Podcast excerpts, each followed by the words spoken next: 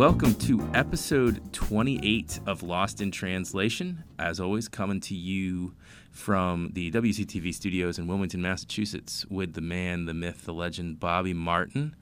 Bobby, good to have you this morning. Great to be back in studio, episode 28. Love it. We're doing a good job of getting these going. Uh, today, we are joined by just absolutely incredible videographer is extremely well known now to the Wilmington community after you know less than I don't know maybe 6 months it's been filming here. But uh, you go to Wilmington High School games and uh, you talk to the teams everybody knows Brando because he's incredible.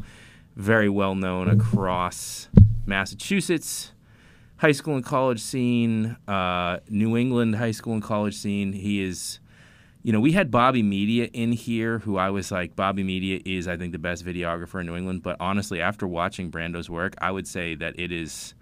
I couldn't tell you who's better between the two of them out of out of uh, videographers. Brando's just an incredible videographer. Brando, thank you for being here today. Thank you guys for having me. Appreciate you being here. It's my first podcast. I, hopefully, I don't choke up. so, you know, incredible videographer and incredible talent, also incredible story. Brando's out there, he's working with one arm and he freehands stuff. It's not just on a tripod. And, and that's not like, you know, there are plenty of times when using a tripod is the thing to do. And it is, I use tripods plenty. It gives you stability, it gives you three points of contact you know so you you, you it, it's not like oh using a tripod like no it's it's what you do. But like there are times when you want to freehand stuff brando freehand stuff he's doing it with one arm which is insane. Um, just brando what would you say about about how you got into videography and and and and it's an art? How'd you get into it? Um, well first i want to say uh, bobby media shout out bobby media i love that guy. Um, definitely a crazy great videographer. Um, i remember seeing him from when he started to where he is now just an amazing guy. Um, I definitely started like in maybe high school, junior year. Um, I was like really into like YouTube videos. Like I was into like travel vlogs, stuff like that. Like, um, uh, I remember watching like a bunch of travel vlogs. Uh, you know, Sam Kolder, all those like, um, you know, if I don't know, but I, I just watched a lot of travel vlogs. I was really inspired. Um, I remember junior year, I like begged my parents for a camera. Like I picked up like a DSLR. I just was like, please give me a camera. like I, I remember asking my dad, asking my mom, like I just, please give me a camera. Um, luckily they did. Um, and then I think like towards the middle of like junior year, I just started making vlogs with my friends, like something silly. They're still on YouTube if you want to watch them. They're like so cringe, but um, I remember just making stuff with my friends, just having a good time, you know, just filming my day, doing whatever, playing soccer, all that, you know, like just capturing it all.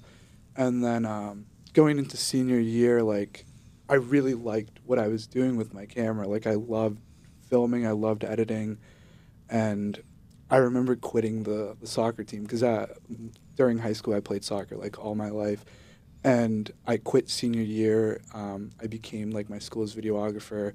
Um, a lot of my friends were on the football team, so they asked me to come take photos. Um, I eventually did that, and then eventually I just started going to every high school game you could imagine. Like I was on the sideline. Um, I remember staying after school editing. Like my digital media teacher, he eventually gave me a kind of like a work study period. I don't think anybody had that. You know, I just had a like a period where I just got to edit videos for the school. You know, like that's that's all I did, and it was pretty sick. I don't know. Hopefully that summed it up. so, I mean the. I still get uncomfortable asking you about it, even though you've been like it's totally Yeah. fine. But what are the challenges of being a videographer and working with with one har- with one arm and and and you don't have full fingers on that Yeah. arm too? Like how how difficult how much harder was it for you? Because you're incredible and that's the thing is like it's not just it's not like i hesitate to bring it up because then people are i almost feel like it's going to be like oh well we're going to grade him on a curve. Like he's a great videographer because for a film with one arm is no. Like you look at his work you're a better videographer than me. I've been doing it for a long time. I'm not a bad videographer. You're significantly better like you are if i was to go out there and just say who is the best videographer I don't know who oh, I would say between you or Bobby Media, but it'd Right. be you two and then everybody else that's that's in the area. Like you're an incredible videographer, period. but to be that good and to only have one arm and only have partial fingers, like how much harder and how how hard was it when you got started? And was there ever a point where you were like, man? Because when you start get, getting into sports, you want to use longer lenses. You want to like sensitive cinema cams. Longer lenses are heavy. Like my arms, I'm a big dude Right. And like I'm not Bobby big, but I'm for a short dude, I'm very Yeah. solid, and I can lift some decent amount of weight still, despite being old and fat. Um, and my arms get tired, man, when I'm freehanding stuff, and I'm using two arms. Like, Right. how hard is that when you're? And how hard was it to learn, and how hard is it to be out there? Right. So I'll just like my accident when it happened, it was like really young. I was like seven months old. I was Oh, wow. like really young. I was a baby. Um, I'm not even from America. I, w- I was born in Guatemala, and my accident was really, like I said, real. I was really young. I was like a baby. Um, I had one arm my entire life. I've been in this condition my entire life. So when you're kind of like this for your entire life, you kind of are used to what you have and what you like kind of like what you have, you know. Um, so having one arm and doing all that, like I'm, I kind of got used to everything with one arm, you know, like picking up a camera, like doing all that. Like I kind of had to not necessarily figure it out. I just did it with one arm, if that makes any sense. You know, like you know how when you ride a bike, you like like you are already naturally like putting two hands on the steering wheel, all that. Like I just Mhm. naturally just did it with one arm. You know, like if I had this accident maybe at 18 or 19, older, maybe it would have been different. And like, um, you know, I had difficult time to adapt. But because of me having this accident at a really young age and kind of just being like this, like just getting accustomed to the situation I'm in, I kind of just did it naturally, if that makes any sense. Um, and then the videography part, like, thankfully, like a lot of the newer gear, like the 70 to 200, like the version 2, really like really light um, lens. It's lighter than the older 70 200 from Sony, really light. Um, even the mirrorless cameras, they're really light. A lot of them light equipment. Um, obviously, there are lenses like a 400 millimeter where it's like four or five pounds, and those are a lot heavier. But I never really kind of like dabbled into those. Like I never really touched any of those. Um, I kind of just work what I have and kind of, you know, do what I can. You know, like I don't really need a crazy 400 millimeter lens. I don't really need any of that unless it's like necessary. You know, like I kind of just like to work what I have and you know see what I can do. you know, your your story is absolutely amazing. Um, you know, I've got a question. So, you know, you've you've been you've been like this for you know, since since you were what seven years old, Seven months. seven months old. Yeah. Okay, so this is seven months. So Yeah. this is really all you knew. Yeah. And how do you feel when you see others, quote unquote, blessed with so much and complaining? That, you know, because you've dealt with less for so long and you've made the best you can of it. What what does that make you feel like? I mean, do you What like people complaining about like their circumstances? right exactly the circumstances? I mean, it's different for everybody. You know, I luckily I've been in I've been in an environment where I get to think positively. You know, I think positively every day. You know, I get to wake up and I get to do this. You know, not many people get to do that. Um, you know, unfortunately, people their environments just aren't the same. You know, everybody's environments is different, and it leads them to think certain ways. You know, and so um, I hope the people that you know complain, you know, realize that they get to live the life they get to live. You know, there are people in much dire situations than me and who would love to have my life. You know, and the fact that I get to do what I do is is a blessing. You know, and it's all, all thanks to God. And uh, um, I don't know. I think people just um, just need to think that like they get to do what they get to do. You know, like it's it's beautiful. You know. Do, do you feel like there's or have there ever been I forget you feel like like you, you experience it so you know whether it has or not. Yeah. Have there ever been times where like you're such a good videographer, people see your work. Right. You, would hope people are always talking about like, oh, we need to live in a meritocracy and blah, blah. like uh, on merit, like you're just as good as there is out there. Right. Are there ever times when you get hired for a new job and people don't know you and you show up and you feel like maybe they're having doubts until they Oh, see your final 100%, product? Hundred percent. I, it, I think it's. I mean, a lot of people love to, you know, judge by the cover, and Mhm. once they see my work, they're like, "Dude, like your work's unbelievable." And I kind of knew from like the beginning they were like kind of doubting a little bit, but I always tell myself like, let the work speak for itself. You know, like I I know what I'm capable of. You know, if I wasn't capable of doing it, I wouldn't do it. You know, um, I kind of know what I can do and what I can't do. Um, I also like to push myself sometimes and, you know, kind of be creative in certain areas. But, you know, I've definitely had those situations where people are like, ooh, like, who is this guy? You know, and then they see my work, they're like, yo, I love your work. like, it, I don't know. I think it's a cool experience. Um, like I said, I just let the work speak for itself, you know? What What are you willing to, to, to talk about the accident itself and, and about? You can ask whatever. I'm not. I'm not. It, it happened so long ago Right. that like this is who I am. You know that I can't change anything about it. I mean, obviously I had. Um, I'll give you if you want. I can give you a whole like short story about it. Sure, That'd I be mean, great. y- Yeah, Yeah, I, yeah. I'm, I'm, I'd love to hear and about that, and then about the journey because I know that you said you came here, you were young, Yeah. your family basically came here, I think, because of the accident Yeah. to get you the best possible care and just that whole journey and and and experience, and Yeah. and, and you know, because you have just an amazing amount of when you look at the stories, the things that people want to hear about, you know, like overcoming such a, a, a horrible accident, Right. the immigrant experience, Right. being an independent businessman at such a Right. young, you're a young dude. Right. Uh, like, like there's, it's like each one of those is kind of a story. But yeah, let's start. Let's start with the, the accident. At any time, just feel free to Sure. cut me off, ask me a question, whatever. And I'll also I'll try to. Um, I'll try to remember a lot from the story. I mean, it happened so long ago. There, I might miss a few things here and there, but um, you know, I seven months old. I was a baby, and uh, I was born in Guatemala. Um, like I said, seven months old. Uh, house fire. Crazy thing is, I was the only one in the house. Nobody else. Um, it happened like a landline, lit the house on fire. Um, like I said, I was the only one there. Um, I think one of my cousins got went into the house, saved me. Um, this is all what my mom told me. I, I don't remember a thing. I was like I said, I was seven months old. Um, you know, I believe when that accident happened, um, the left side of my arm was like badly, like severely burned. You know, um, I think my mom told me like it could have had a chance to survive, but the doctors were just like, we have to cut it, whatever. Mhm. I mean, cool. I was seven months old. I don't. I really don't Right, know. you didn't but- have a choice. Exactly.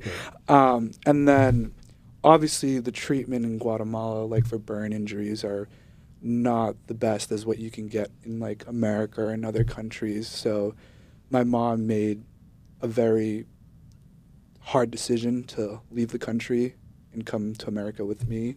And you know, I just have to give a huge shout out to my mom. I love my mom. She, Shout out to moms. yeah, she's she's amazing for that. She sacrificed her like entire life back there to kind of just like have a better future for me, um, to just you know put it all for me, and it's it's something that you know I I owe her everything for that. Um, and I came to America really young. I think I was about maybe a couple of like year old at this point, maybe. Um, I first came to Connecticut. I lived in a I was kind of I don't know what they're called, but like I think they're host families. I think that's what it is. Um, I was with a host family in Connecticut. Crazy thing about this host family is they have conjoined twins. So I'm good friends with conjoined twins. um, shout out to them too. Um, and then after Connecticut, um, I came to Massachusetts. There was a host family um, in Winthrop, Massachusetts. Uh, that's where I, I went to high school, where I grew up for majority of my life. Um, but the reason why I came to Massachusetts because there is a hospital called Shriners Hospital that Mhm. does a bunch of burn injuries, treats them all. Amazing hospital. You know, they they treated me since I was like a year old to like 18. Because once you, no, I think 20, 21. Once you're 21, you can't get treated from them anymore. Um, but they've treated me since I was really young to, you know, almost 21. And, you know, before the surgeries, I looked a lot different. But, um, you know, now now I'm here after a bunch of surgeries. I think I had over maybe like a hundred surgeries. It was a lot of surgeries. I I really don't know the number, but they tell me like over a hundred. So um, came to uh, came to Winthrop. Uh, was with that host family my entire life. I I still talk to that host family. Um, you know, the host mother she had. She's like a grandmother to me. You know, she I, I call her all the time. Um, she has two uh, adopted sisters. They're like my older sisters. I, I love them very dearly. Um, they're all here in Massachusetts, still living, having a good time. You know, my her, my grandmother, Mike Gray, and uh, host grandmother, is out in Florida enjoying the weather when I'm in 20 degree weather out here. but um, yeah, that that's kind of like the rundown of like the story. You know, I've kind of I might have missed some pieces here and there, but that's kind of like a general thing of kind of my life. Uh, to me, it it impacts me. The first time you told me like, "Oh, you were a baby," and it just it impacts me on such a deep level. Just to think about, I'm a worrier, man. I, Bobby knows me. Bobby's my essentially, you know, big brother. Uh, yeah. But like, I worry about stuff happening to my kids all the time, yeah. and it's hard for me to keep it together just hearing your story. Um, I can't imagine the impact it had on on your mom. Oh yeah. Um, what would you say about her throughout all of this? I mean, my guess is you were pretty young for most of the surgeries, but still, I mean, those things they don't. Uh, it, it doesn't. It doesn't go away as a parent. I don't think. I think you always, as a parent, um, second guess yourself. Think coulda, woulda, shoulda about a million right. different things. Like I think that all the time now, just about my oldest son and the way that he changed during COVID.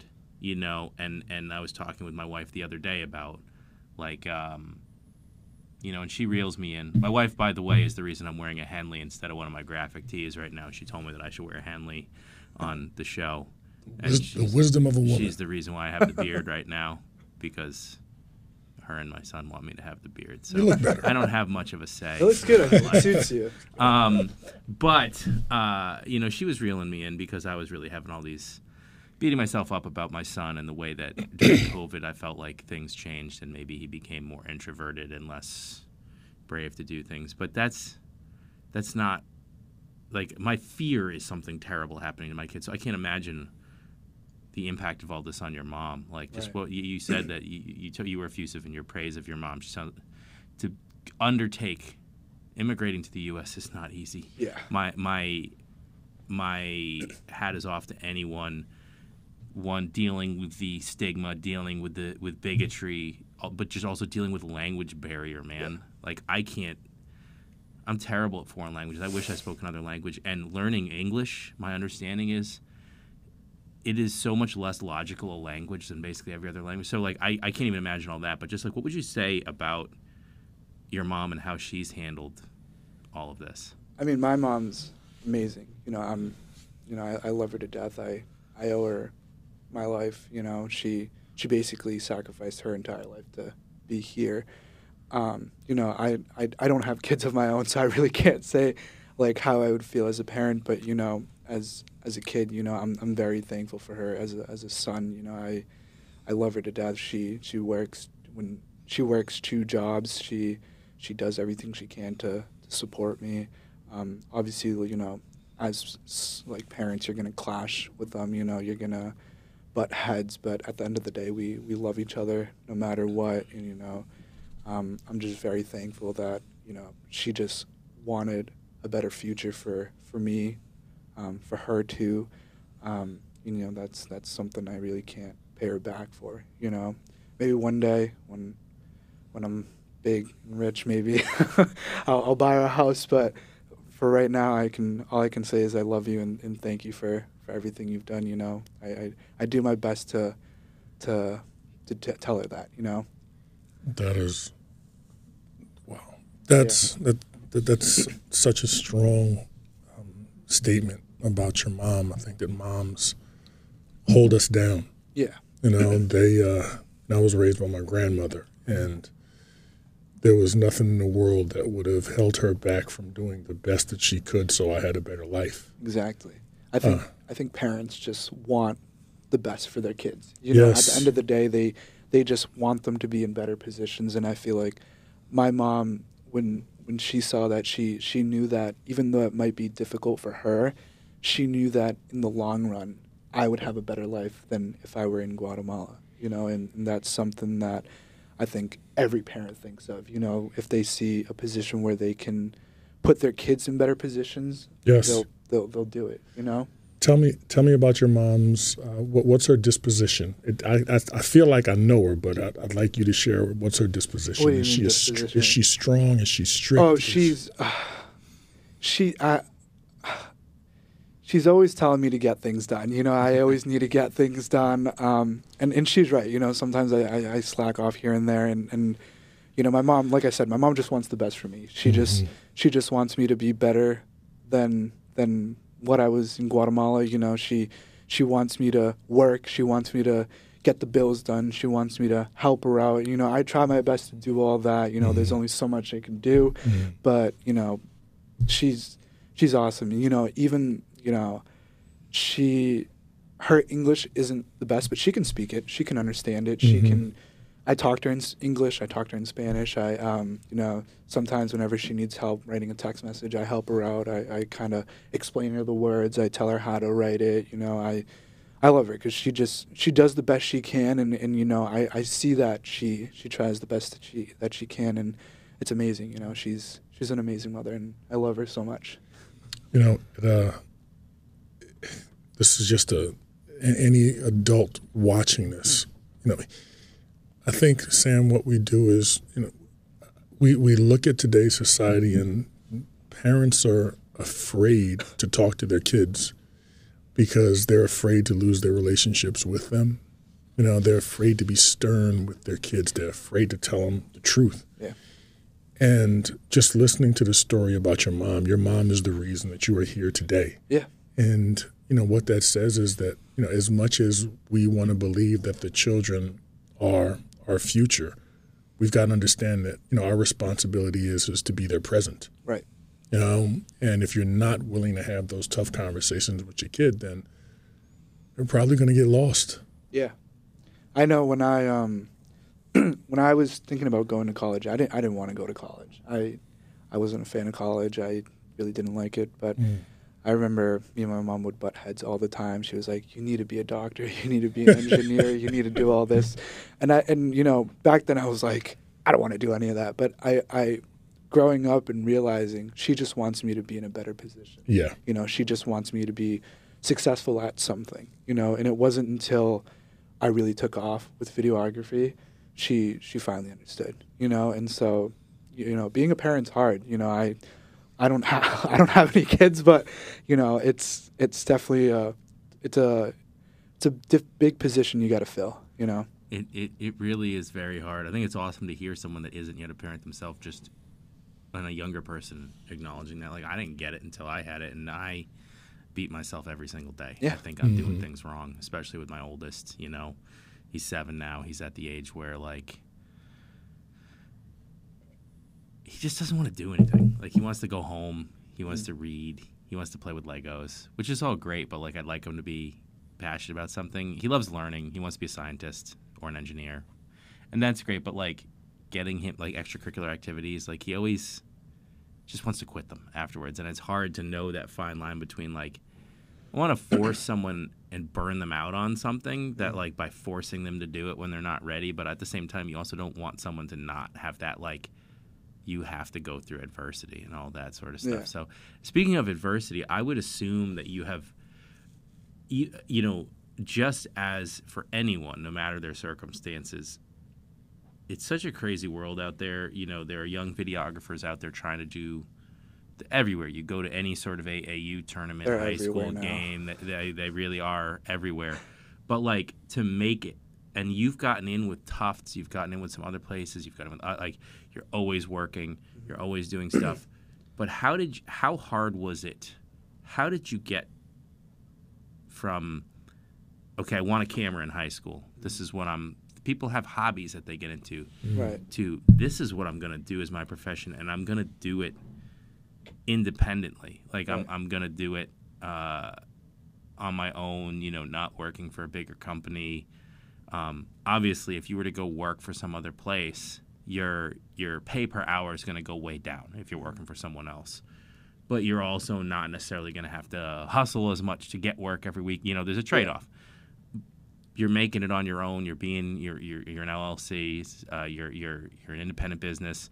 But like, how do you get from that kid in high school that I want a camera to what you're doing now, and, and, and, and how hard was it to get there? I mean, it's been a journey. I've been doing this for four or five years, and I know uh, when I started out, I was just obsessed with it. I I think what really separates people from who like made it are, I mean, I'm not saying I've I've made it. I I'm far from making making it. You know, I I'm still not where I want to be, but you know, starting off, I was I was obsessed what I was doing. You know, I would I remember in high school classes, I would watch YouTube videos on lenses, color grading. I was just, I wanted to learn everything there is to cameras. You know, I, I loved it. You can ask my friends, like, I would talk about camera lenses all the time. I would talk about the different types of bodies. You know, I would talk about, like, it was, it was like a foreign language to me. And, um, you know, going out of high school, I knew, I, well, going out of high school, I didn't want a nine to five. I never really believed in nine to fives. I never really liked them. You know, having to work for somebody else, making their dreams possible, where you can make your own dreams possible. You know, like I, I never really liked that idea. You know, and I just want to say my, my I'm very lucky that I made it where I am today because of the people around me. You know, everybody's situation's different. You know, some people to get where they want to be, they might have to sacrifice certain things. And for me, I I had to sacrifice, you know, not going to college. You know, I I uh, you know, I maybe some relationships that I had with people, they they're like, "Hey, go to college, go do this," and I just you know, I butt heads with them because I told them that's not what I wanted to do, you know, and I I just I believed in myself and, and you know, that's that's really like the ultimate thing. As long as you can believe yourself and that you can do it, you can do it. You know, there's no one else going to stop you but but yourself. You know, at the end of the day, it's it's your world. You know, like I, that's that's I, I wake up every day and I, I can I believe that I can do it. You know, and and, and I can do it. Um, and so, going uh, going out of high school, I went to college for a year. Even though I said I, I didn't, I, I did mm-hmm. go to college for a year. Um, you know, my some of my family my some of my family hosts uh, host family kind of pushed me to just try it out, and I was like, sure, whatever. I um, I went to NEC, New England College, up in uh, New Hampshire. Uh, majored in photography. It was in the art campus. wasn't really a fan of it. I made a f- good, f- good few friends. You know, I'm not not hating on the people there. They're very good people. I just it wasn't for me. You know, I didn't never never really liked I didn't like the idea of it, you know, and so. Oh, it's hard because you don't want. I think most of the kids, you know, when you mention it, well, you know, do you want to be a doctor? Your mom says, should you be a doctor? Should yeah. you be a lawyer? Well, I mean, I, I, think that most of our kids now they, they fill their heads with other people's ideas. Yeah, and it sounds like you just. You know, even even during college, like I would come back home to my hometown and I would film games for them. You know, on the nice. weekends, I would get bus tickets back home and I, I would go film games. Like I was obsessed with it even while I was in college. And you know, for some people, COVID was a bad thing. For other people, it was a good thing. And for me, it was a good thing. You know, because that's that's when I left college. You know, once COVID hit, I was like, it's it's my chance. I just I just got to go. Obviously, there was that period where nobody could leave, but mm. I I I took the chance and I just left college it, it, there's so many questions I want to ask. Yeah. I'm gonna try and I'm gonna try and be. Go right ahead. I'm gonna try ask and, anything. I'm gonna try and be um, organized in my thoughts, yeah. which is a big struggle I'm, for me and my ADHD brain. I'm, I'm very. I'm the same way. I I can talk for yeah. days. Like I'm very shy at first, but once you like get to know me and kind of have a conversation, like I can talk about anything. I'm I'm an open book. Um, so during COVID, when it first hit, everything shut down. They were putting boards up over basketball hoops at the park and nailing them down so people mm-hmm. couldn't even go play ball there.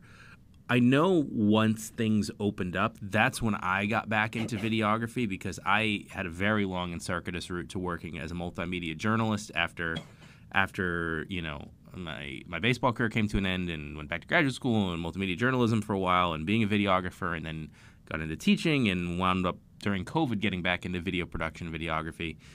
Um, but for you that you were in it and you'd started it before COVID, is my understanding. You first started really getting into Yeah, videography. um, and then everything shuts down for a while. There's no AAU tournaments, there's no high school sports. And then when it first opens back up, nobody's allowed to be at them. What did you do to keep honing and perfecting your craft when there was no sports to film when it first hit? What did you do during that period to stay getting better? Because I know it's like you always have to keep Right. improving and, and just staying ready. But what did you do when there was there was no sports and there was no access to sports early on during COVID? So luckily before COVID, like I said, I would come back to my high school and film like a bunch of games, like even like towns near them. I would come film. I would, so I had a bunch of footage just like there. And so during COVID, I would just mess around, color grade, just you know make little edits here and there. Um, that that's pretty much how I stayed kind of active during COVID. But once COVID ended, even during COVID, like I would reach out to people, be like, "Hey, do you want to go film a video? Hey, do you want to go do this? Do you, like?" I would constantly send people messages, just getting, trying to get work somewhere, you know. And then eventually, I think this was a while back ago. I uh, reached out to a lacrosse tournament.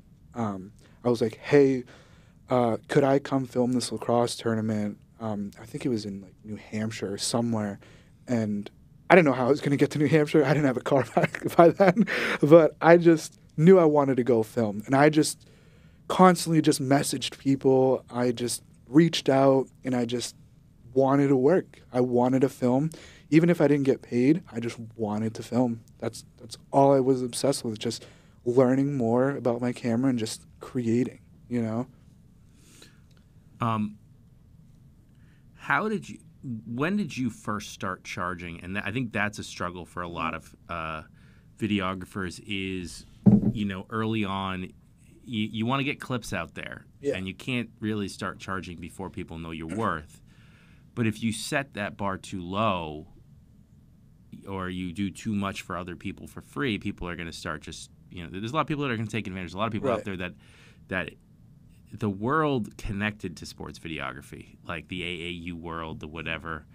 Uh, there, there's a lot of unscrupulous people. You know, hey, come do it for exposure. Come do Yeah. it for whatever. And yeah, you need to get a certain amount of exposure. We talked about this with Bobby Media, but like, how long into your career did you start charging, and how did you know how to start running a business out of it, and, and how to start setting your worth? Right. Because you're great with us here. You're, Yeah. you're, you know your worth, and you said it. But like, Yeah. how did you get to that point?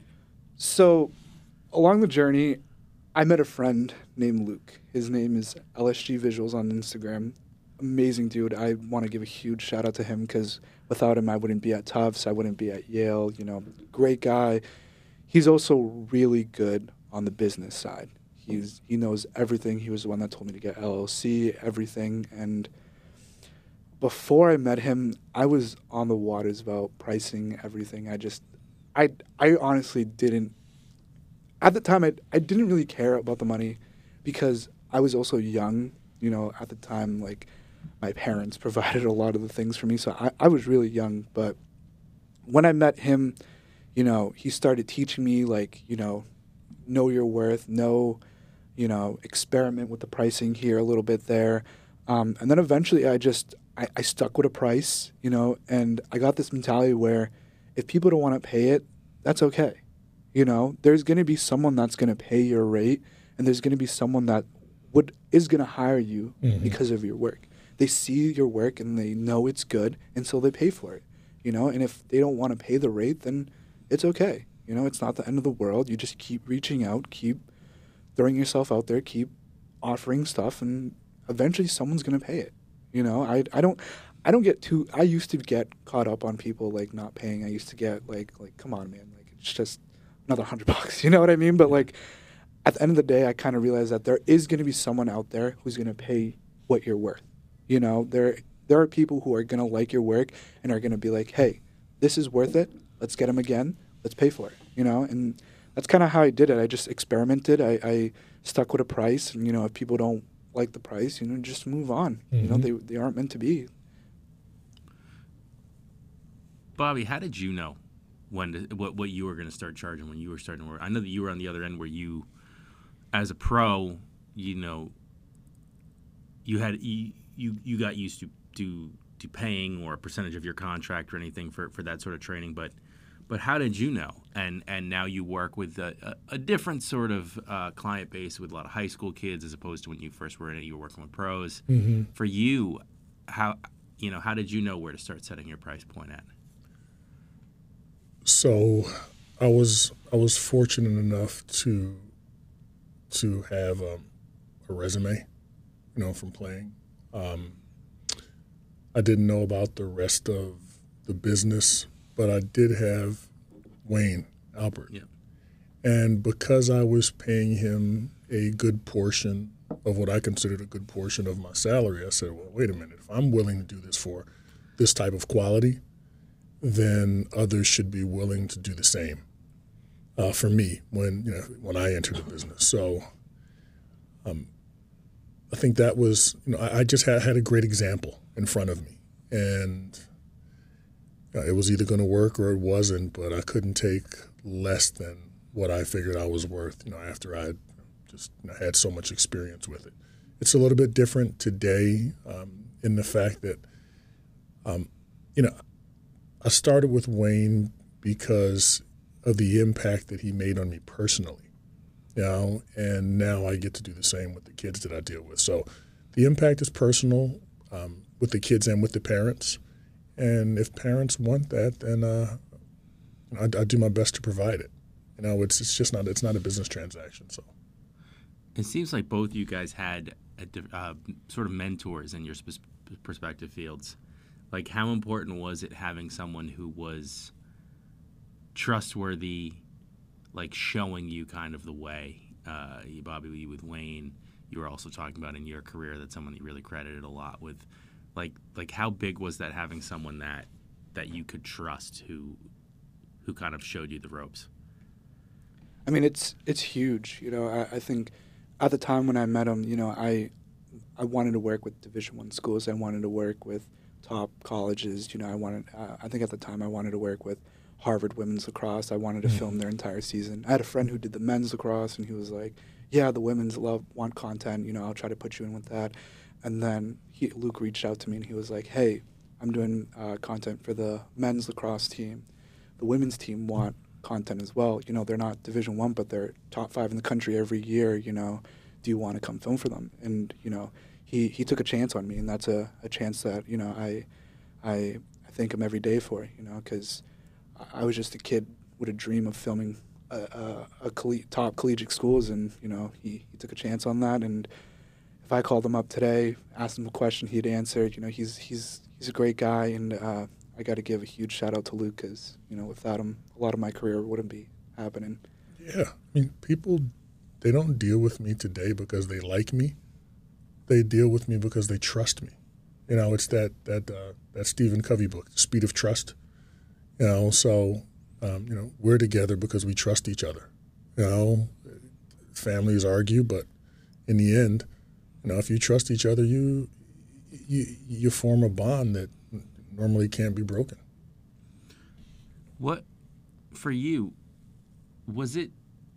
You're you're still young, but like when you first started out, like I think one of the stumbling blocks I see a lot of young videographers, and I certainly had it at times for myself, um, but I've seen it with others, is being self starters, and when you don't have a teacher or a coach or someone saying you need to be here this time this day. To put this work in to be out there on the field be out there on the court or to be getting a good grade in my class. Um, when you get out on your own i feel like a lot of kids struggle with that. Everybody wants to go to the event and film it but putting together the final product sitting down locking yourself away edits take a while and it's a lot of work and it's a lot of fine details and it's a lot of and if you're working for yourself and you don't have someone over your shoulder saying like when's it when is it done? When's it done? Like do this do this do this. How hard for you was it to be to just stay on top of your work and not Yeah. let it not just keep putting it off, keep putting it off. I think that's something that a lot of young kids struggle with that are that are getting into the videography field is like the idea of the concept of a deadline. The concept of uh, I filmed this game this week. Okay, maybe I won't get this edit done if they play on a Tuesday by the Thursday game. But if I don't get this edit done in the next week to two, it's kind of old news and people aren't really gonna like that churning it and that's the other thing too is that like to make a career out of it where you can support yourself you always have to be on to the next project. It can't be i'm going to take forever on this edit take weeks and weeks and weeks or months. And you also always kind of have to be thinking about the next thing. You can't bask in the glow for too long because you know you you have to be getting work out to build your portfolio to stay relevant also to keep money in your pocket. Like how hard was it to get that sort of to stay on top of yourself and your own work I mean, it's it's it's hard. Even like nowadays, I, I still struggle to you know sit down and edit. But you know, luckily, like when I do Tufts Lacrosse, like I have a contract. Even like with you, you know, we we have that three day period where I need to get it done within those three days. Um, even with like Tufts, I have to get it done in like 48 hours, sometimes 24 hours, and having those deadlines and kind of having, I guess, like a person like for me, like Luke, like I know Luke wouldn't necessarily get mad at me. He would, not really, but he would mostly be disappointed. You know, it's mostly about disappointing that person. You know, it's I think of it it's bigger than me. It's not just about me, it's about the team. You know, it's for the edit for the team, it's the edit for for them, not me. Um, and so I just I just lock in. I don't know, I just I sit down and I just I don't think about it. I think if you think about it too much, it'll stop you from doing what you actually have to do. Um, there's this two second rule where you just count one, two, and you just do it. You don't think about it, you just do it. And I think that's that's what I've been doing a lot. You know, like I said, sometimes I I still get like a little lazy here and there, and I I I can't get the edit done. But you know, at the end of the day, when you have those deadlines set in, it's really important because it can push you to do that. You know. Yeah, yeah. It's um, it's like we're always recovering procrastinators, right? Yeah. I mean, for Bobby, is that a struggle? I mean, for you too, where it's you've got a family, you've got kids, you've got, you know, I know. Look, that like uh, that finances are a big motivator for people. That none of us have enough money to just rest on our laurels for the rest of our lives. But like, um, for you, Bobby, is there ever a man? Maybe I should just take this week off. Maybe I don't feel like getting out. It's it's cold. It's snowing. It's whatever. Uh, how do you? What what prepared you to be doing the daily grind when it's no longer out in front of bright lights and thousands of people cheering for you? Um, I think my childhood prepared me for it because you you don't do it for anyone else but yourself. You know, when you're walking around, when I'm walking around with my basketball or I'm doing my push-ups or you know whatever, it wasn't for any bright lights. It was for me to figure out how good I could be. So, I think you know what the difficult part was is when you know you start getting paid for it, and you you you overestimate the importance of it and you underestimate you know what it took for you to get there you know it's oh well i deserve this i deserve this. And i think i had to constantly remind myself that no i love this. It's not that i deserve it. You know there are plenty of people out there deserving.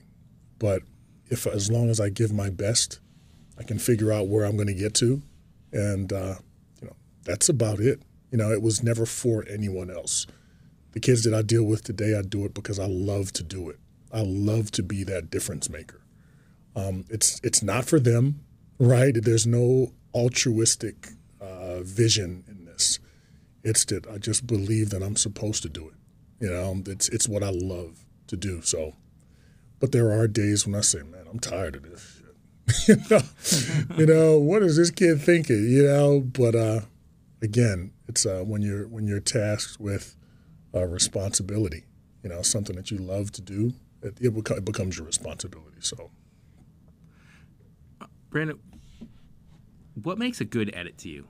What what are the what are the things that you need in a video? Because it's it's it's interesting. You know, when you film high school or like small suburban high school versus a big time high school versus college division 3 versus division 1 you're dealing with different level athletes you're dealing with different in the moment shots you can get like it's almost like the higher the level the athlete the less slow mo you kind of have to have to use you can almost shoot at 60 frames per like if you're shooting the NBA you don't always need to shoot at 120 because they do such crazy stuff and they change pace on their own, so they almost give you that change of pace with just their natural athletic ability.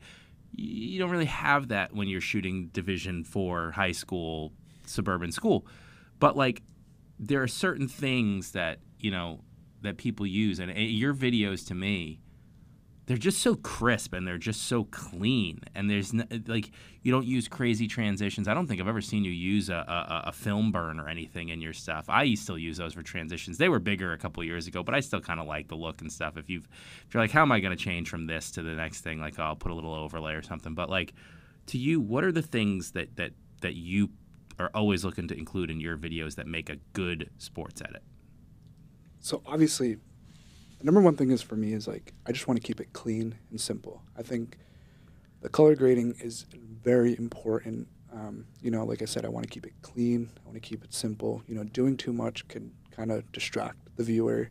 You know, um, I've always tell myself that story is the number one thing. Mm. You know, even though like in a lot of the edits that I've done, maybe there wasn't a huge story aspect to it, but you know, story is like the number one thing. You know, as, as if you can provoke an emotion in the viewer, you know, you, have already won their their view. You know, um, when I do editing, I just there's three things I just want to make sure I, I, get correctly: the color grade.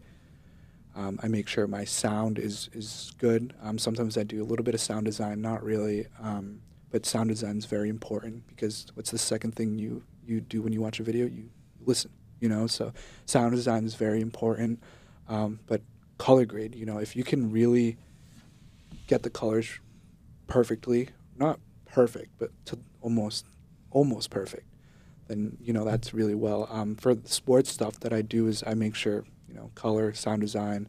Um, you know, I try to tell a story in in my edits. Um, not really for like the Instagram stuff because that's just like fun editing, but like for like the Tufts lacrosse, I try to tell a story. I try to you know, provoke an emotion, you know.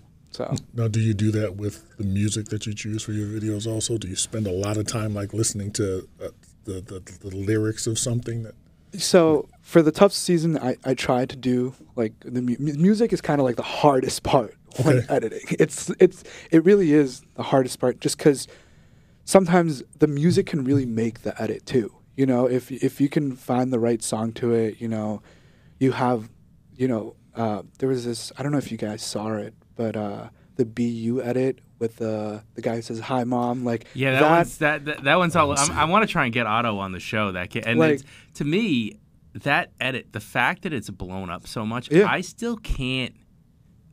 I mean, the algorithm's crazy. Like I yeah. said, we had a couple of edits here that were not our best shots. Yeah. They were great plays, but that got hundreds of thousands yeah. of views, and you know we're usually tens of thousands yeah. of views on on stuff for a small public access station, you know. But like, it was a short edit. Mm-hmm. It wasn't the craziest footage I've ever seen. You know, it was like kind of a basic dunk. Yeah. Sort of a sort of a kind of second dunk with contact. A couple of shots of the kid before yeah. game, like "Hi, mom."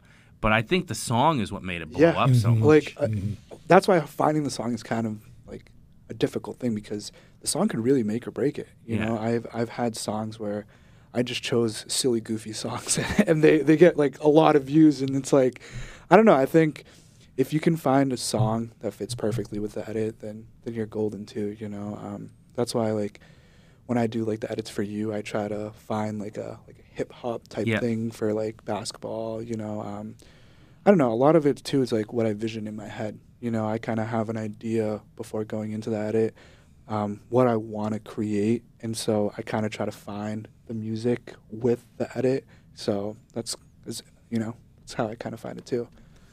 What do you look for in your establishing shots before? Because I'm, I've gotten, you know, establishing shots for me. Sometimes I overdo it. Like yeah. I, I was, I had one that I actually was way more proud of the, the intro than the actual footage I shot. The mm-hmm. girls, ba- girls basketball playing in Lexington Yeah. not that long ago. I thought And it was good. I was I was really happy with the the shots around Lexington I used to establish the story.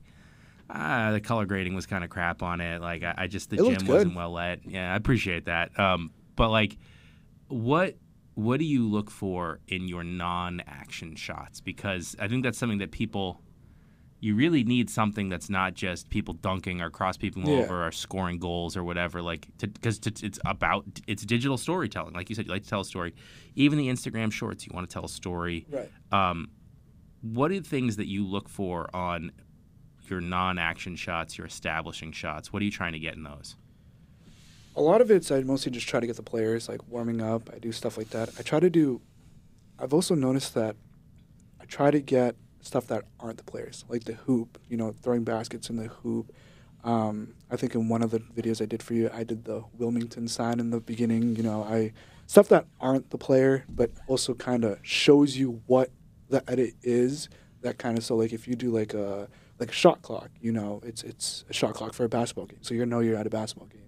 Um, if you do a shot of a basketball, you know, just just the basketball itself, you know, you You're know you're at that it. story. Yeah, you're kind of. It'll show you, hey, we're about to watch a basketball edit. You know, even if it's not just the player, even if you do maybe like a, I don't know, um, maybe uh, the crowd or or I don't know stuff that isn't the player, but also helps tell the story. You know, it can be random too. You know, maybe like a pair of basketball shoes on the on the court. You know, um, I think those help as well. Um, I'm not the greatest when it comes to the B-roll. Um, it's crazy because when I edit, I do the action part first before the B-roll. So like when the bass drops or when the beat drops, I that's where I start my edit and I do everything, and then I do the intro shots.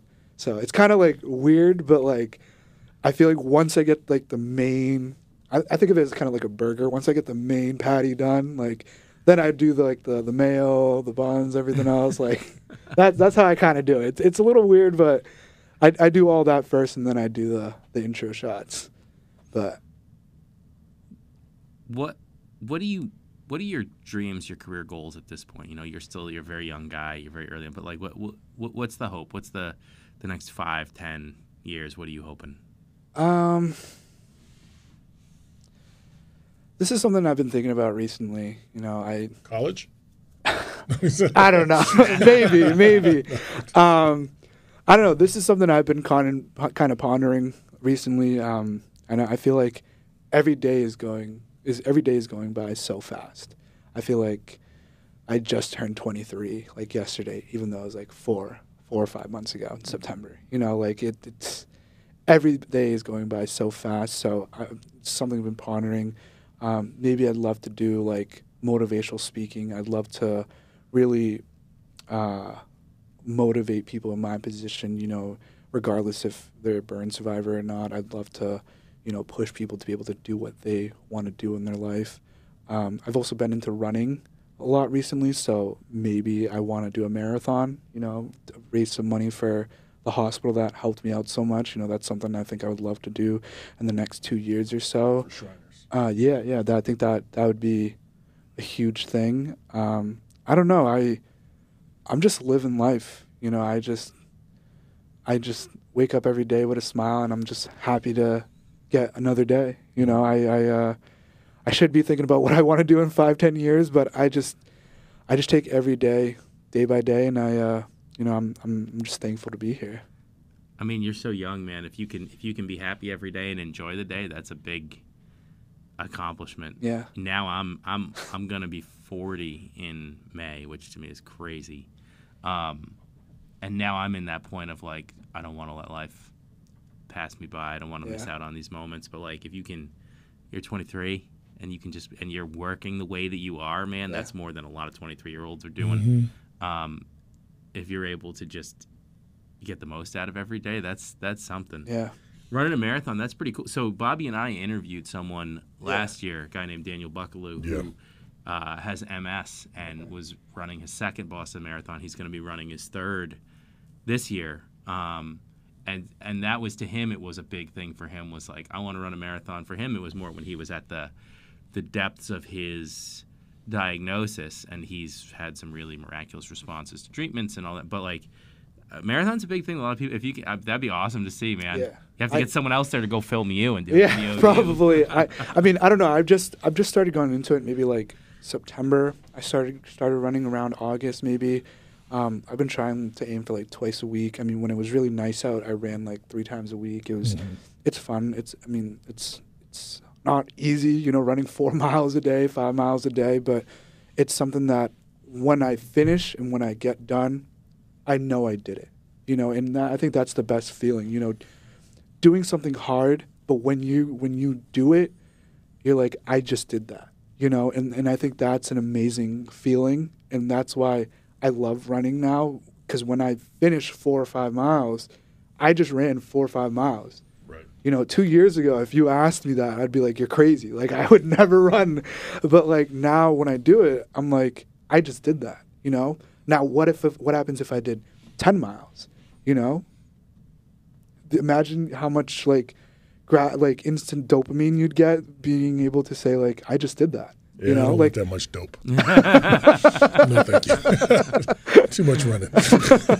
Yeah, but it, it's and like I think the reason why I kind of got into running is just because when I left college, I kind of gained a lot of weight because in high school I was really fit, like I was really skinny. I played a lot of soccer, like almost every day, and so mm. I was really skinny.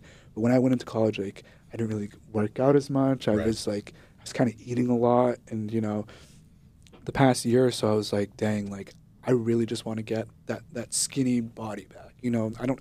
I'm not so worried about having a six pack. I just want to be able to like feel good in my body, and I want to be able to just be comfortable. You know, and if I have to run, like I'll run. Like it's part of the process, and you know. But I love running now. I think it's awesome. That's awesome. I, I working out is an eternal struggle for me at this point, and it used to be life for me. I used to live in the gym. Yeah. I was the same weight I was, but I was carried it. I was I was really pretty ripped. Um, and now Still it's, it's, it's I appreciate that. it's it's I'm carrying it not as well as I used to, but um, but it's hard. Like you've got it's like oh I got to pick up the kids. I got to make dinner. I got to like like finding that time. But like it is such a rewarding feeling when I am able to get to the gym or I was doing walks. I would love to be able to run. My I've had so many knee and back surgeries that that running is not so much in the cards for me at this point. But like I was doing a lot of long walks. Like I go to like Walden Pond in Concord, which is pretty famous. It's where like Thoreau lived for a couple of years, and it's nice. And doing some other walks in some different areas, and and that was a, a rewarding feeling. And going to the gym and lifting weights always feels great, but it's it's hard to find that time. So it's like, as, I, if you can do it, man, that'd be amazing. Yeah, it's, Bob, Bobby, what do you do to stay? Because you're older than me. We don't need to get into how, but like you, you still look like you could go out there and drop twenty on in a pro league. Like what, what? eh, But what do you do to work out at your age at this point? Well, I'm in the gym every day, so I can't very, very much walk around my gym and not do anything. So I'm, you know, I'm, I'm fortunate. I'm, I'm forced to do it because the kids that I deal with need teaching, and if, if I can't demonstrate it, then I don't need to be teaching them. you know, that's the way I feel about it. So uh, I do my best to stay in the gym. Plus, my wife's in unbelievable shape, and it pisses me off because I'm not. And I don't want my kids to to embarrass me, so this is why I stay in shape. Uh, Brandon, you know, what what advice would you give to to young kids? You see young kids everywhere.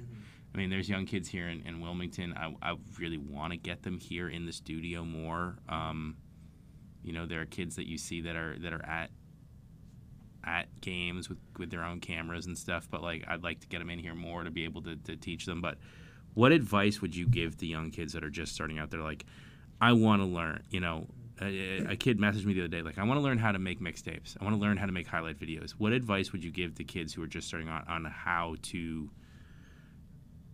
go down the same path that you've gone down? you gotta have a lot of drive and you gotta want it. Um, I think that's that's ultimately like the the, the best advices I can give because when I first started out, it's all I could think about just filming, editing, learning. Like that's all I thought about. Um, and and you know ultimately that obsession led me to where I am today. Um, you know, I hope a lot of these kids make it. You know, I hope a lot of them do. And you know, like I said, if you really want it and you believe in yourself, you can definitely do it. But you know, as you grow older, and this is something that I kind of realize, you, you start to get a lot of responsibilities. You know, you start to have to get things done. You know, you're gonna have to start to charge because you have a bill coming up that you gotta pay. You know, um, when I was in high school, obviously I didn't have any of those responsibilities, so I got to kind of just shoot for fun or, or, or go film for for whatever. You know, but if you really do want to make it as a career, you know, you're gonna have to obsess over what you do. You know, you're gonna have to learn every day. You're gonna have to research everything about it. You know, um, like I said, as you grow older, you know, you just start to get more responsibilities. You know, I right now I pay like my own insurance, my health insurance, my car insurance. Like I pay my own phone bill. Like I, I pay for everything. You know, and so I have to make this work because I have nothing else. You know, so it's it's kind of just like there's a saying like you burn the boats. Is that the saying? Mhm. And, and so I kind of. Mm-hmm. My point in my career, like I had nothing else. I, I burned the boats. There was nothing else. So I had to make it work.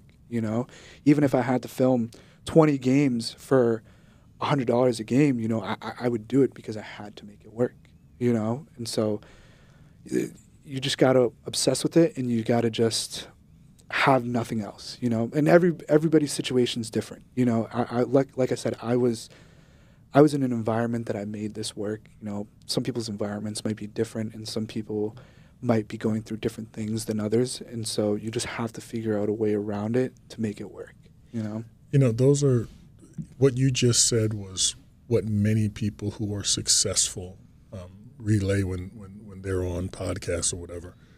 You know, I heard Roseanne Barr one day, uh, she was being interviewed, and, and they asked her, uh, you know, the question, you know, why are you successful? And she said, you know, everybody always told me that I needed something to fall back on, but I figured if I had something to fall back on, I'd never make it. Yep. So she gave it her everything you know, just to because she loved it. Exactly. She wanted to be successful. and, and I had nothing else. Once I left college, I had nothing else. You know, Mhm. when when I before I left college, my mom told me like you have this certain amount of money in the bank, Mhm. whether you want to go get a car with it or we use it on your college. right. And I, I I was like, why not? You know, I I mean everything happens for a reason. Yes. But you know, I went to college and I had nothing else. You know, I had I had to make it work. You know, I had no school.